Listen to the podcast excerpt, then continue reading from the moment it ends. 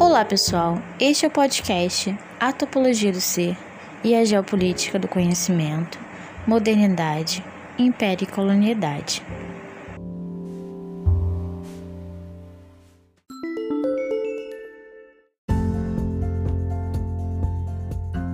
O que iremos apresentar a seguir é um trabalho elaborado por alunos da UF Campus, Campus dos Goitacazes, realizado para a disciplina de Geografia, Ensino e Multiculturalismo, orientados pelo professor Edmilson Mota. Somos nós, Luiz Rodrigues, Simon Almeida, Renata Quintino, Nathan Magalhães, Sebastião Rangel.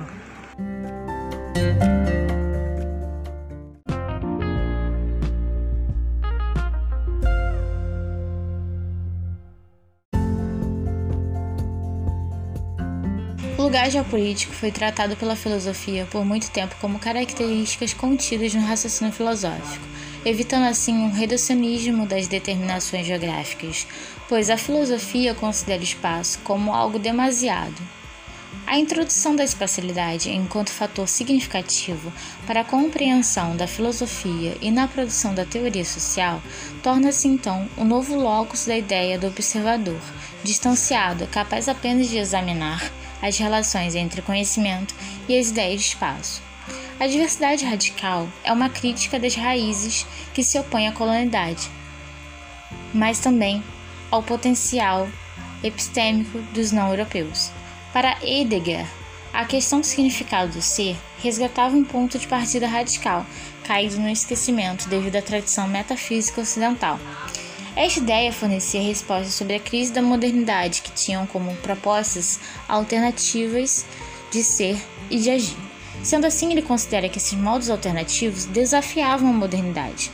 A ideia de que as pessoas não conseguem sobreviver sem suas conquistas teóricas ou culturais da Europa é um dos mais importantes princípios da modernidade. As geopolíticas filosóficas de Heidegger não eram iguais ao racismo biológico dos ideólogos nazis, mas manteve-se uma forma de racismo, o epistêmico, relacionado com a política e a socialidade, baseando-se na metafísica ou na ontologia, deixando então de reconhecer os outros como seres inteiramente humanos.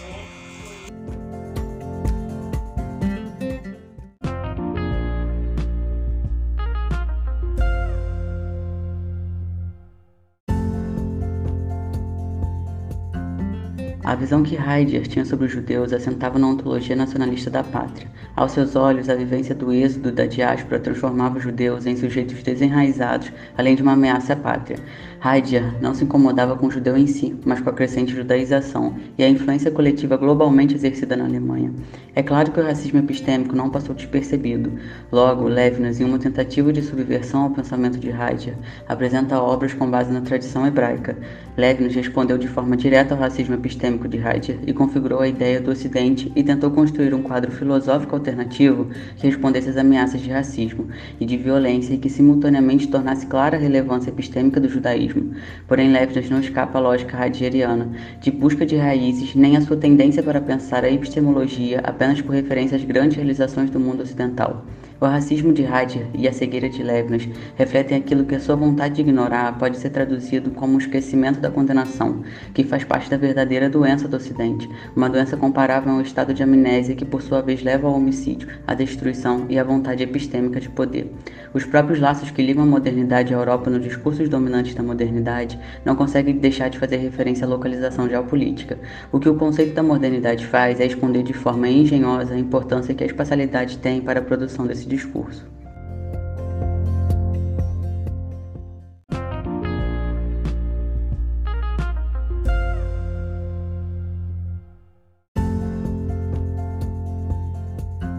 A produção no espaço-tempo estabelece relações de poder.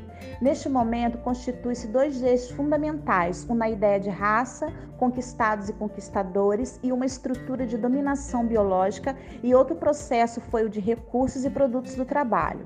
Estes eixos traduzem as estruturas históricas de controle do trabalho, como a servidão, escravatura, dos pequenos produtores em torno e em função do capital e do mercado mundial.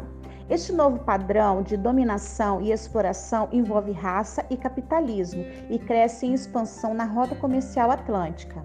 É a colonialidade do poder moderno que está ligada à raça, controle do trabalho, Estado e à produção do conhecimento.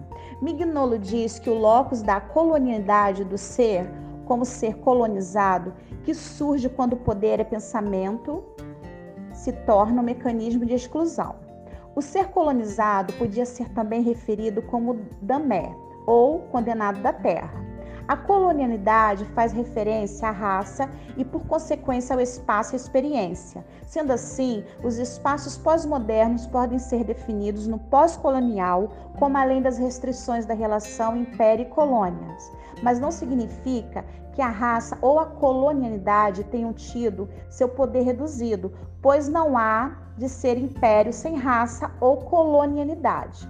A colonialidade do ser surge que ele contrarie a nossa própria existência. Para Levinas, o um indivíduo realizado e perseguido teve percepção desde realidade. Sendo assim, este ser era alvo de aniquilação.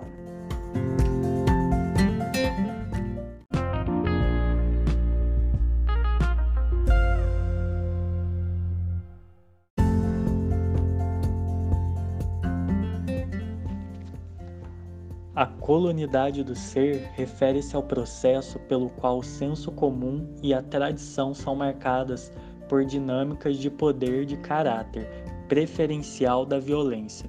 Pode traduzir-se na colonidade do poder que liga o racismo à exploração capitalista, o controle sobre o sexo e, e o monopólio do saber, relacionando-os com a história colonial moderna. Os problemas da modernidade vão além dos excessos da racionalidade instrumental. Os discursos da modernidade não permitiam aos seus inflexíveis seguidores explorar o mundo como as concepções imperiais de espaço têm sido elementos de formação da experiência moderna. A colonidade do poder chama a atenção para a questão da espacialidade e exige um conceito do moderno. E foi sobre a modernidade, a colonidade e o mundo moderno colonial que surgiu o conceito de colonidade do ser. Na esteira de Forman, o ser colonizado podia ser também referido como damé, ou o condenado da terra.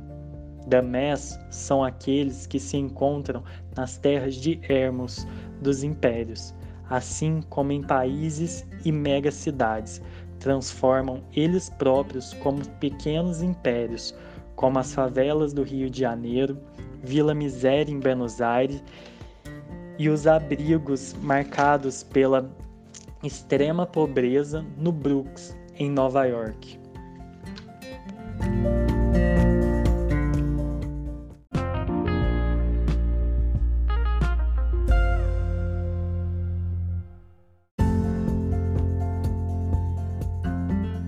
O Islã, reconhecido como uma religião da paz, será aceitável à medida em que se assemelhar ao tipo de cristianismo praticado pelos habitantes dos Estados Unidos. O multiculturalismo esconde assim um multirracismo mais profundo que apenas reconhece o direito à diferença quando as pessoas estão bem domesticadas pelo capitalismo pela economia de mercado e pelos ideais liberais de liberdade e igualdade. A política, tanto externa como interna, segue os contornos de uma divisão entre a bem-aventurança e o mal, o lugar de Deus na terra. A civilização ocidental alcançou em solo americano e os lugares do mal. É esta a nova face da lógica da colonialidade uma fase que, como Heidegger temia, não iria deixar a Europa intacta.